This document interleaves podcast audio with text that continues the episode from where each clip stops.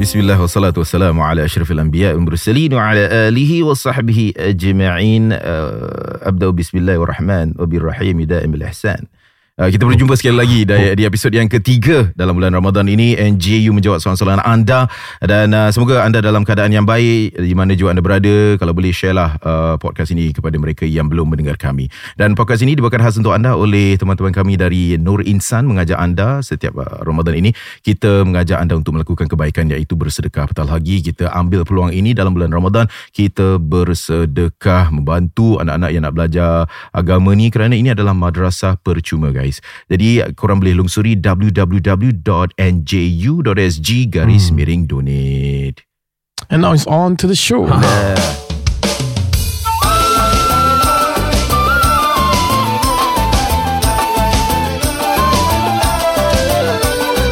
Jangan segan dan malu, marilah mendengar NGU Ajak kawan-kawanmu menjadi pendengar berilmu Jangan segan dan malu, marilah mendengar NGU Tawa tawa tu menjadi pendeta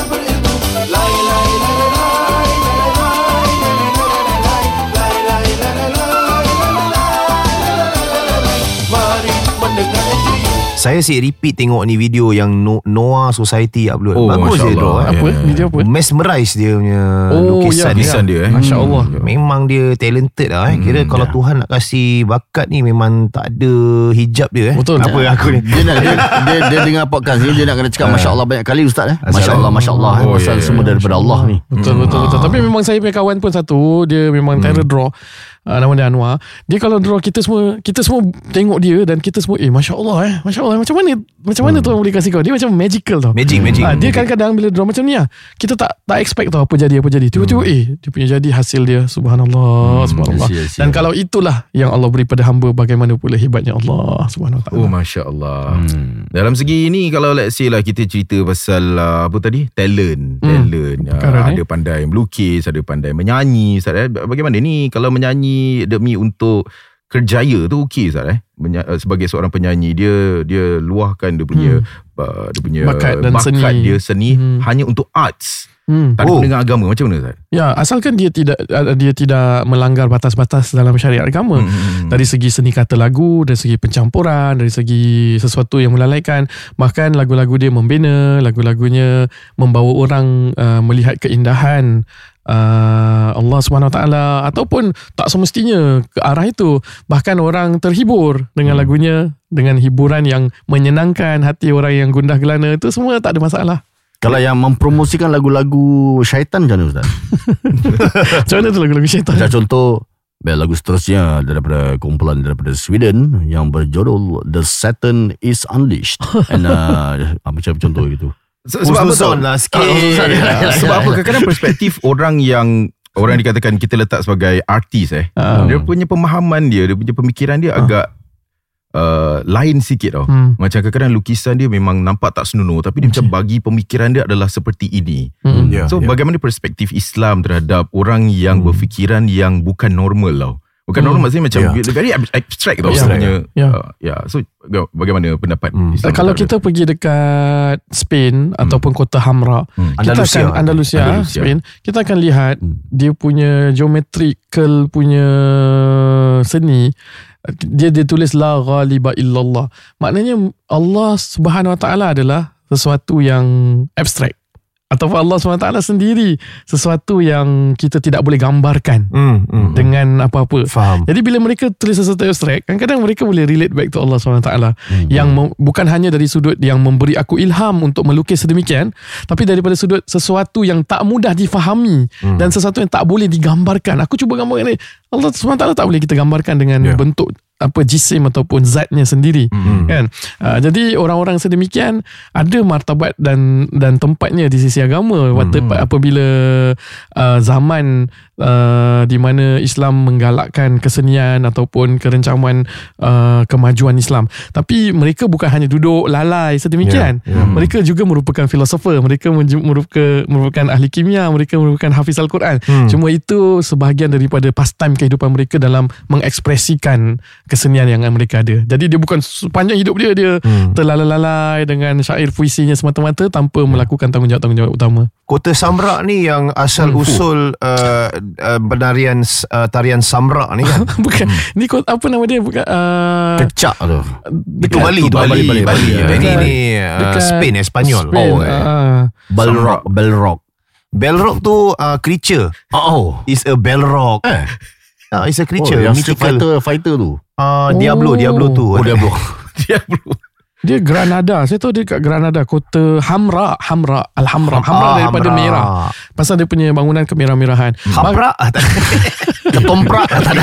Ketomprak. Maaf, maaf, maafkan saya. So, Terbawa-bawa. kalau kalau kita kaji Hmm. dia punya air terjun yang dikeluarkan apa air pancutan Hmm. tanpa menggunakan apa-apa electrical punya move dia boleh create that pressure Ui. and then the elephant clock Uh, bagaimana dia mem, mem, apa, mengambil civilization daripada negara-negara India, China dan sebagainya and they create an elephant clock yang jadi dengan sendirinya. The- Ada satu Ya. elephant rifle. uh, senapan gajah. Itu Piramli ya. Ini macam besok kena public holiday.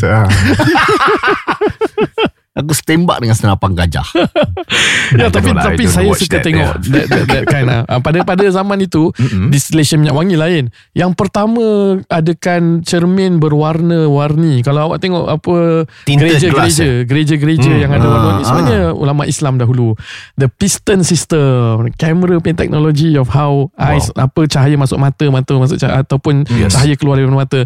Jadi beautiful lah kalau cakap pasal kesenian Islam. Islam hargai, appreciate ketamadunan dan uh, civilization dan pembelajaran ni semua tapi dalam masa yang sama tanggungjawab uh, mengenal Allah. Dia gini, saya saya saya simpulkan gini. Mengetahui hakikat tentang sesuatu ilmu, sama ada kedoktoran, sama ada perubatan, sama ada ilmu matematik, apa-apa. Ya, ya. Itu satu benda yang mengasyikkan, menik, satu benda yang kita nikmati, Hmm. hakikat sesuatu ilmu. Tapi segala ilmu, segala kesenian, segala apa-apa Ya. perkara ni harusnya membawa kita mengetahui hakikat sebenarnya kewujudan kita. Siapa hakikat sebenarnya Tuhan Hmm. menjadikan ilmu yang paling tinggi satu nikmat yang lebih besar iaitu kembali pada Allah SWT. Hmm. Baik, kita uh, Angkat talian boleh? Angkat talian silakan. Lama Angkat tunggu ni. Angkat, Lama angkat. tunggu ni. Assalamualaikum. Silakan. Assalamualaikum Abang Long. Assalamualaikum Abang Long. Silakan. Waalaikumsalam. Ah, Abang Lu buat panggilan di mana ni? Saya saya cakap. Ah, silakan Okay. Abang Cuak Cukang ya, abang kawasan ni. Uh, saya ada tiga soalan eh. Silakan. Soalan soalan yang pertama Hmm. uh, mengenai solat. Okey, Solat. kalau misalnya kata ya di dalam satu rumah tu dia cuma ada suami dan isteri Hmm. dan kemudian si suami kaki dia sakit Hmm. maka dia tak boleh solat diri. Dia hanya boleh solat duduk. Hmm. Bolehkah dia uh, menjadi seorang masih lagi menjadi seorang imam kepada isterinya? Okey. Okey. Okay. Okay. Kedua is uh, mengenai uh, umrah. Okay, apabila kita dalam umrah, kita membuat umrah, okay, uh, pertama sekali kita kena buat tawaf, kemudian Tawaf. sa'i dan juga tahlul. Okey, uh, kalau misalnya kata saya tahu, uh, kalau uh, kita tawaf, kalau kita punya wuduk batal, kita kena ambil wuduk dan sambung semula kita punya tawaf. Hmm. Tapi kalau uh, sa'i pula, adakah kita kalau kita terbatal, adakah kita perlu untuk uh, apa ni mengambil wuduk dan sambung balik semula atau macam mana? Baik, terima kasih. Hmm, baik, terima kasih. Kemudian soalannya. eh. Untuk jawapan Ya, ya, ya, satu satu lagi, satu Oh, lagi. ada lagi ya? Ada Ada. lagi. Okey, silakan. Okey, yang last kali ni uh, mengenai okey uh, katalah uh, pasal okay, istilah uh, al- anak luar nikah ni eh.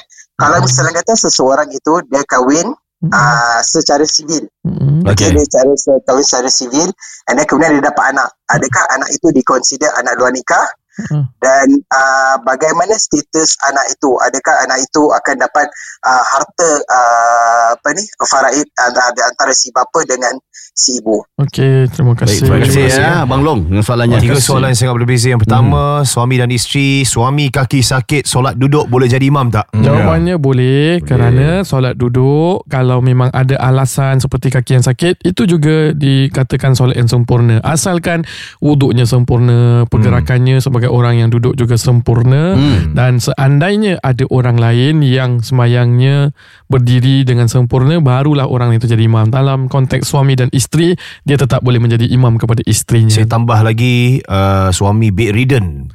Boleh Bedridden. jadi imam tak? boleh tak ada masalah Ah, boleh ya? kepada isterinya lah Kalau dia mata je Mata je boleh gerak jadi macam mana dia nak mengisyaratkan kepada isterinya Melainkan kalau isterinya faham isyarat Kalau dia bedridden Hmm. Pakai mata punya bedridden lah Bukan Okay. duduk punya Ya Kalau dia bedridden pakai mata Dia mengisyaratkan Oh Rukuk sujud dia faham Orang Hmm. lain tak faham Jadi macam mana orang lain tu nak, nak dengar Kata-kata dia sami Allah Semua tak boleh lah I see Faham? Kalau okay, bedridden okay. dia masih boleh Allahu Akbar sayang Allah Cuma dia Hmm. terbaring Orang Hmm. tahu dia ada pergerakan Okay. Tapi kalau dengan mata Dia hanya boleh mengisyaratkan Untuk dirinya Bukan orang, untuk orang I lain. Dia orang tak tahu pergerakan Apa seterusnya Oh, Dia sendiri yang faham Kalau pakai hati dah memang tak boleh lah Ustaz. Ya tak boleh Okey umrah Tawaf Sa'i Tahallul Baik Tawaf kalau batal Ambil uduk Kalau sa'i kalau batal Sambung balik macam mana Jawapannya yang ringkas adalah kalau kita tawaf memang kita perlu berwuduk. Di mana kita batal di situ kita sambung balik setelah kita berwuduk kerana Hmm. syarat sah tawaf adalah suci daripada hadas kecil, hadas besar. Hmm. Kalau mana kita pula bersa'i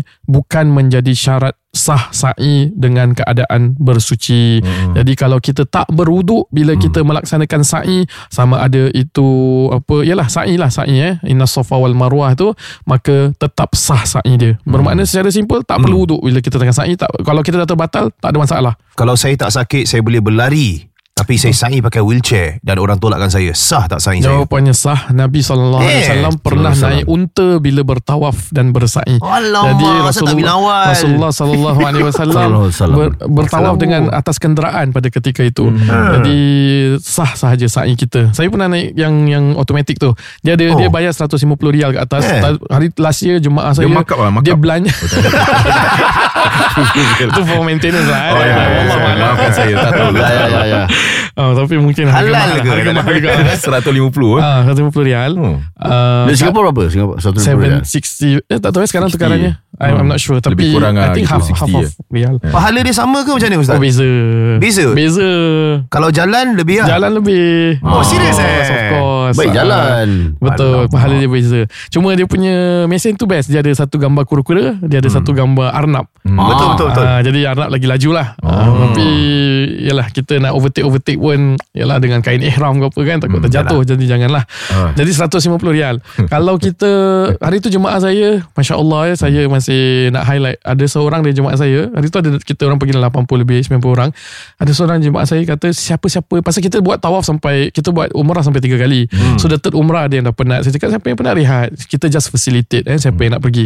Tapi ada satu jemaah kata Siapa yang nak naik tu Saya sponsor Wow oh, Jadi time tu ada dalam 30 orang naik Hui, ramai. Ah, eh. Sponsor ramai-ramai dapat pahala ah. Dapat pahala Pasal kat situ ada orang tua Ada budak-budak hmm. Ada yang tak sakit pun nak cuba-cuba Tapi uh, Jemaah tu kasih kredit kad dia Saya sebagai apa Mutawif pada ketika itu Dengan pegawai Kita bayar pakai kredit kad dia On the spot kat situ Seribu Masya lebih, seribu lapan dia belanja tu. Lebih lah Lebih Dalam 2000 plus apa Masa dia sponsor dia minta shout out tak? Eh tak tak. saya. Kemudian soalan uh, ketiga dia Tadi pasal apa Collaboration eh tadi okay, okay. Uh, Soalan ketiga ketiga Anak apa? luar nikah Anak luar. Ah, ah, Kahwin civil. kahwin secara civil Dapat anak Adakah itu consider anak luar nikah Ya. Tapi kahwin secara civil Macam mana dapat faraid ke tak? Jawapannya tidak sah taraf dan anak tersebut kalau tak sah taraf dan dia bukan kalau dah dianggap kahwin sivil uh, kalau saya tak silap dia bukan jatuh di bawah Administration of Muslim Law Act Oh Uh, kahwin kahwin civil muslim dengan muslim kahwin civil saya tak pasti boleh ke tidak eh tak boleh kalau saya tak silap.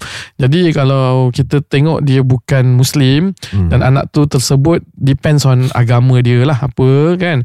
Kalau agama dia uh, Islam dan ibunya kebetulan adalah seorang Islam maka dia sah taraf dengan ibunya sahaja. Tapi dengan ayahnya tidak maka tidak mendapatkan faraid kalau salah satunya bukan Islam. Kedua dia bukan pasal sah taraf tak sah taraf saja. Dia Islam atau tak Islam. Tapi kalau okeylah taruhlah semua Islam. Tak kahwin sivil pun. Kalau anak tak sah taraf tetap tidak dapat faraid. Yang dia boleh dapat instrumen-instrumen yang lain seperti hibah dan juga seperti uh, wasiat Ya. yes, yang tidak lebih dari sepertiga Saya nak tanya ni Actually Orang cakap kahwin civil Kahwin civil Macam mana ni kahwin civil Saya tak pernah nampak ah. Kalau saya tak silap Dia tak register under Registry of Muslim Marriage lah. Dia register Dia under macam mana? ROM, dia, dia ada Apa ni? Oh, dia, dalam dia ah, punya- Macam mana? Dia Saya nikahkan Proses anda dia macam mana, eh? Ya. Proses dia apa? Dia Saya- register je Okay you are married. Macam mana ni? Saya kurang pasti bagaimana uh, exactly. Tapi yang saya pasti Dia tidak ada mas kahwin seperti kita. Oh tak ada uh, uh, Mungkin ada dowry With a dowry But that dowry Ada cincin? Ada cincin? Ada, Ada, ada. Tapi Adakah dia menepati syarat syarat mas kahwin sebagai seorang muslim kita tak tahu Oh. adakah dia menepati syarat Wali, sebagai saksi. wali Oh. adakah saksinya itu yang mana syarat-syarat saksi itu ditepati dan dalam masa yang sama Oh. uh, dalam agama Islam akad dia adalah uzawi juga apa laf, apa dia punya Uzawi definisi Aku nikahkan di kau. Aqdun yatadammanu ibahatil wat'i bilafzi inkahin au tazwijin. Dengan lafaz nikah dengan lafaz ziwaj. Itu yang sebab itu kita sebut aku nikahkan di kau. Wazi juga. Dah lama tak dengar word ni. Uzawi juga. Alamak. Allah. Jadi lafaz-lafaz ini semua membezakan akad kita dengan apa-apa pun yang orang boleh sebut nikah. Tak apa sama benda sama juga kan. Cuma ni in English.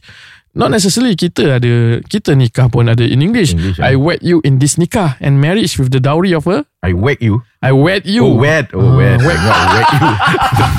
Sebenarnya ada ah, I satu I tema. wake you.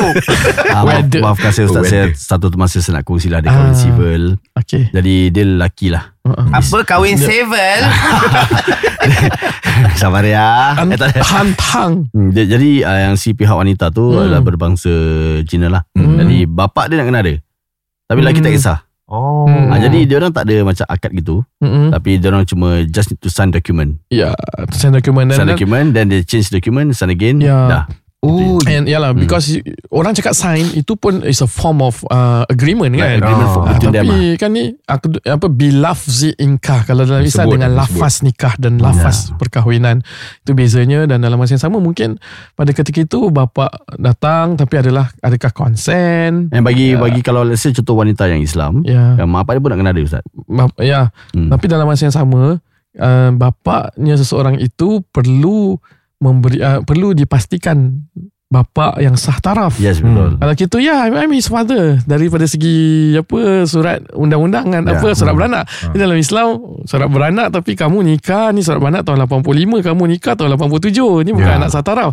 Jadi perbezaan walaupun you Oh, nampak macam I sama. Uh, Right, there's, right. there's differences. Ya. Hmm. So interesting. Baik. Kita nak baca soalan ke macam mana ni? Um, Ke dah habis? Kena angkat call Belum lagi. Kita boleh angkat call lagi. Angkat call, call eh? lagi. Boleh silakan uh, Raja Razak. Berapa call ada? Berapa? Ada satu saja. seorang. Satu je. Kita Yes. ada, ya, kita ada bill untuk satu lagi. Ya. Kita teruskan dengan Ken Kai Stone Yang Ken terakhir, Kai eh. Stone Silakan Assalamualaikum Ken Kai Stone Assalamualaikum. Saya Ken Kai dari UT. Ken Kai. Eh. Ken Kai buat uh, daripada UT silakan dengan soalannya. Hmm. Okey. Dua soalan boleh tak? Bincang Boleh. kaduk ni. Boleh, boleh, boleh. apa, tak apa, tak boleh Ambil, masa, ambil masa. Relax, relax. Ya. Cakap. Kaduk naik junjung. yang first first uh, soalan eh. Tadi ustaz pun ada cakap pasal ada uh, apa ni jemaah pakai kredit card. Jadi soalan saya ni, Uh-uh. apa yang saya ketahui sama ada kredit card ni Uh-uh. halal ke haram? Ui, ui. Okey. Saya baca semua okey haram. Hmm. Okey, itu yang pertama eh. Okey. Yang kedua, uh, saya ada seorang sahabat ni. Hmm. Dia cakap uh, ki- kita ada satu masjid ni Hmm. dekat daerah Bugis. Hmm. kan ada makam. So dia kata dengan saya actually kita ni uh, tak boleh uh, pergi masjid yang ada perkuburan atau makam. Uh-uh. Jadi dia cakap dengan saya dia tak nak pergi tu masjid. Oh. Dia nak pergi masjid lain. So apa dia punya kesahihan atau dia punya dalil lah tentang ada kubur di uh, masjid. Baik, baik, baik, baik. Terima So, kasih. Ya. Ada Itu je lah soalan dia. Dua. Okey. Baik, terima kasih. Terima kasih. Hmm. Baik. Kredit kad tu halal ke haram? Credit card tu Halal ke haram? Sekarang duit ni, duit ni. Ha. Ah. Duit ni yang yang uh, MAS Print ni halal ke haram? Ah. Ha. Baik kalau kita katakan HDB loan ni Ah. halal ke haram? Ah, nak kupas kupas lagi. Ha. Kad Ya. dia yang Grab halal. pay, Grab pay, Ah. Grab pay, Atomy, Atomy. Ya, ya, ya. Ha. Halal ke haram? Hmm, loan loan kereta, loan kereta. Ah, Perlu ke kereta? Tak perlu ambil-ambil loan. Halal ke haram? Macam mana? Berjudi ni halal ke haram? Ah, tu haram. Eh, Haram tu dah lah. tu dah nampak sangat. Yang haramnya judi, duit tak haram. Aku baru nak cakap. Credit Okey. card ni Ustaz. Jadi kredit card ni khilaf antara ulama. Ada Khilaf, yang eh? ada khilaf. Cuma yang membenarkan tu tentu dengan syarat-syarat tertentu hmm. kan. Adakah faedahnya digunakan ataupun tidak dari segi interest ataupun adakah itu sekadar pembayaran seperti hutang dahulu dan kemudiannya hutang itu dibayar seperti biasa. I see. Uh, jadi dia adalah satu permasalahan yang dikhilafkan oleh para ulama eh masalah contemporary lah eh tak ada tak ada isu besar lah kalau mungkin pembacaan anda uh, semuanya haram sebenarnya. Ada je kalau fatwa daripada Universiti Al-Azhar ada yang membenarkan eh tak ada masalah. Kedua mengenai sembahyang di dalam masjid yang ada kuburan. Hmm. Kalau kita lihat uh, masjid baginda Rasul sallallahu alaihi wasallam sendiri ya, salam. makam Nabi ada dalam masjid. Walaupun uh, pada ketika itu itu adalah rumah Sayyidatina Aisyah radhiyallahu taala anha. Kemudian ada expansion expansion yang berlaku sehingga Ustaz saya Apa dia? lah. Ada Cakap ada pasal orang kredit kad saya belum bayar kredit kadnya bil ni saya tengah bayar. Ini dia. Haram ke halal? Daripada saya kena bayar bunga ni saya bayar dulu saya bayar dulu. Okey teruskan Ustaz. saya baru check ni ha dia Ada outstanding. peringatan ya. Astaghfirullahalazim. Jadi kalau rumah eh kalau rumah Sayyidatina Aisyah tu dulu asalnya rumah. Kemudian apabila berlaku expansion Hmm. maka terjadinya satu masjid yang mana di dalam kawasan masjid itu ada kuburan. Ya. Hmm. Ah, jadi memang dalam hadis Nabi sallallahu alaihi wasallam uh, masjid yang ada dalam kuburan ni tidak dibenarkan. Kerana apa? Kerana tidak ingin mendewa-dewakan uh, lah apa tidak ingin ada pemujaan yang Hmm. berlaku Hmm, hmm. terhadap orang-orang ahli kubur tersebut ya sehingga mereka menyembah kuburan. Hmm. Tapi kalau yang terjadi di masjid-masjid kita di Singapura dan sebagainya eh walaupun dia dalam satu bangunan tapi dia sudah dipisahkan Hmm. eh sudah dipisahkan ruang solatnya dengan kuburannya. Jadi tak ada apa-apa masalah pun. Boleh sahaja semayang di sana. Masih. Tapi kalau teman anda mempunyai pandangan yang berbeza, oh tak nak lah aku aku skeptikal sikit lah pasal hadis Nabi. Nabi sebutkan jangan ada masjid dengan ada kuburan. Ha, maka dia boleh pilih lah masjid-masjid yang lain yang tidak ada kuburan kan. Yeah. Ha, banyak ada masjid di Singapura bukan satu ada banyak masjid yang ada kuburan sebenarnya kalau kita Hmm. tahu eh. Hmm. Ha, Boleh saya tanya kalau Ya. itu Masjid Nabawi yang sebelah dengan Ah, kuburan Nabi Kuburan tu- SAW Tadi saya sebut dia asalnya rumah Rasulullah Hmm. Kemudian para Nabi itu Di mana mereka meninggal Di situ dikuburkan ya. Jadi asalnya Masjid Nabawi sebelah kanan Rumah Sayyidatina Aisyah Bilik Sayyidatina Aisyah di situ Kemudian macam mereka jadikan satu bangunan Satu Hmm. masjid Hmm, hmm. Ah, Jadi mereka tetap Still apa Merasakan bahawa Itu bukan dalam kawasan masjid So dalil Hmm. yang Hmm. um, bagi pihak-pihak ataupun uh, golongan yang berpendapat tidak boleh solat dalam uh, sebuah masjid yang ada makam, adakah kekhawatiran mereka lebih kepada takut kepada memuja? Ya kepada Makam pemujaan kepada pemujaan kepada perkara tersebut bila Hmm. dalam masjid kemudian kita sembahyang. Kalau awak pergi negeri Mesir saya rasa majoriti masjid mereka tu ada kubur je, ada makam Oh, really? saja. Oh, tak ada okay. tak ada masalah. Hmm. Ah, jadi ini uh, perselisihan dalam memahami hadis Nabi. Cuma sebagai umat kalau teman kita tak selesa kita rasa okey tu pandangan dia. Hmm. Ada je masjid-masjid yang tak ada. Yang penting kita pergi masjid. Kalau kita rasa Ustaz, tapi sekarang ni saya tak nak tanya dia, saya nak tanya saya ni okey ke tak? Ah, Ha, kita duduk di Singapura ni kita ada mufti, Ya, kita ada jawatan kuasa fatwa, kita ada ulama. Hmm. Kalau seandainya perkara-perkara ini tidak betul kan, jauh daripada awal eh, Ya. ha, setelah mereka menjadikan ini satu benda yang salah eh, yang eh, yang bersangkutan dengan pengibadahan kan, Hmm. telah mereka suarakan dan membuat sesuatu lah. Tapi kerana ada ruang-ruang perbezaan pandangan dan ini bukan menjadi keutamaan, maka telah mereka uh, tetapkan kebenaran untuk berlaku. Lagi-lagi ini melibatkan wang masyarakat Mhm. eh, dalam MBF Ya, kan, Mosque Building Fund kan. Tentu saja mereka berikan uh, yang terbaik dalam ses- bukan hanya program-program masjid, Hmm. tapi dari segi struktur dan uh, infrastruktur masjid itu sendiri bila nak dibina atau dibaik pulih. Wallahu a'lam. Hmm. Terima kasih bagi mereka yang bertanyakan soalan. Hmm. I feel soalan-soalan ni sangat relevan. Ya, ya. Macam tengah Bagus. lipat dengan kawan Ya. bertanya. Good Thank you, thank you. Thank you. Uh, dan sedikit sebanyak kita sebagai host pun kita belajar Betul. uh, sesuatu daripada perkongsian dan juga pertanyaan.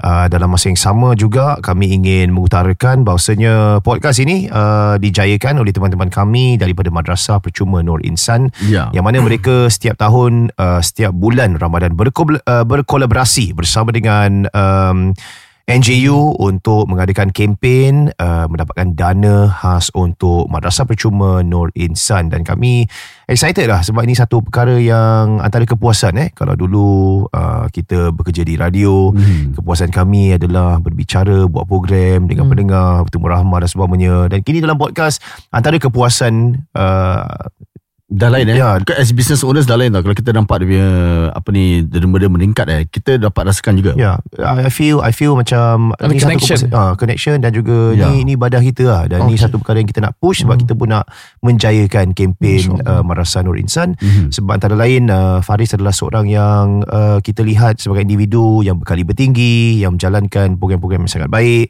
setiap tahun ada saja pembaruan dia tak stagnan yang best pasal uh, founder Hmm. Nur Insan ni adalah otak dia bukan cakap macam kita tapi dia sentiasa reinventing things. Ya. Things like cloud madrasah. My goodness, who would have thought about it? Waktu tengah COVID, waktu tu tak boleh pergi ke institusi madrasah, dia sampai duduk fikir kat rumah macam mana nak bawa pengajaran dan pengajian agama kepada rumah-rumah anak-anak yang tak dapat pergi ke madrasah Nur Orang. Jerman mendengar. Ha, dia buat cloud madrasah subhanallah banyak dia dapat manfaat dia buat program-program agama untuk um, pelajar-pelajar yang lebih dewasa juga dapat manfaat dan kemudiannya antara perkara yang bagi saya lah nak cakap perkara gila tak juga tapi macam benda yang orang jarang buat lah Ya. madrasah percuma Nur Insan Fuh, memang lagi kau buat benda ni Uh-uh. di dalam Singapore tau. Ya, ya. Ha, yang mana re- rental dia tinggi, kos untuk buat textbook tinggi, nak bayar gaji asatiza pakai dolar. Hmm. Oi, 30 memang lebih staff. Ah, dan you yourself know climate uh, pengajian dakwah Islamia ni bagaimana? Kadang-kadang nak charge orang nak ngaji pun orang tak nak bayar dan sebagainya. Yeah. Susah sangat bila orang nak cakap nak bayar untuk agama. Ah, and he has managed to create this ecosystem where pengajian agama untuk weekend madrasah adalah secara percuma subhanallah more power to him semoga dia continue doing this amin. saya tak mampu buat benda ni Ya, kita ya. mampu Tak berani, tak berani. Ya. ini dia punya stress dia luar biasa orang hebat ni stress dia luar biasa Betul. Saya sendiri ada orang pernah tawarkan eh, dia nak jadi saya punya investor untuk buat madrasah. Serius eh? Ya, tapi saya rasa no no.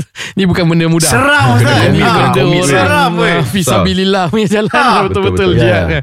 Dan uh, ada yang bertanya kadang-kadang kan Ustaz tolong doakan saya. Ustaz tolong doakan saya. Saya rasa tu satu benda yang baiklah kita mengharapkan doa daripada orang. Tapi selalu saya jawab dengan mereka, awak nak tak yang mendoakan awak Hmm. bukan daripada kalangan manusia yang biasa-biasa saja Hmm. bukan daripada kalangan orang-orang yang apa banyak pahala tapi daripada kalangan anak-anak yang belajar agama. Ya. Hmm. Uh, itu apabila kamu berinfak sedekah kepada Hmm. institusi sedemikian, Mhm. mereka akan mendoakan. Kedua, awak nak tak doa uh, daripada para malaikat?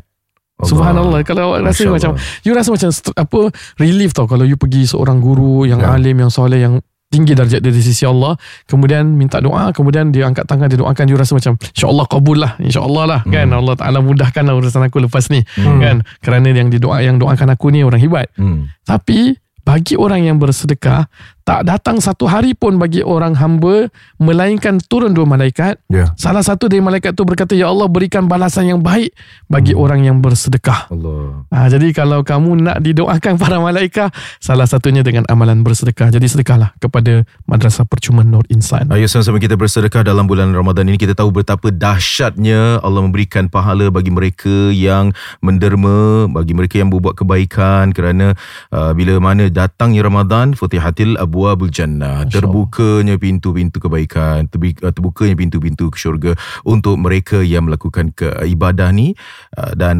marilah sama-sama kita melakukan bersedekah infak untuk madrasah percuma ini Nur Insan menerusi www.nju.sg garis miring duni. Dari itu sekian sahaja uh, episod kali ini dalam NJU. Ila liqa. Assalamualaikum warahmatullahi wabarakatuh.